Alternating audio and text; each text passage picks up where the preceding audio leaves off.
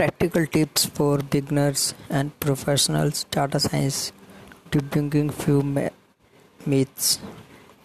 When i started my journey in 2015 to where i am right now there has been a lot of learning through professional experience MOOCs and online communicates I think it's time to start giving back to data scientist world and begin my blog service with something I felt necessary to talk about.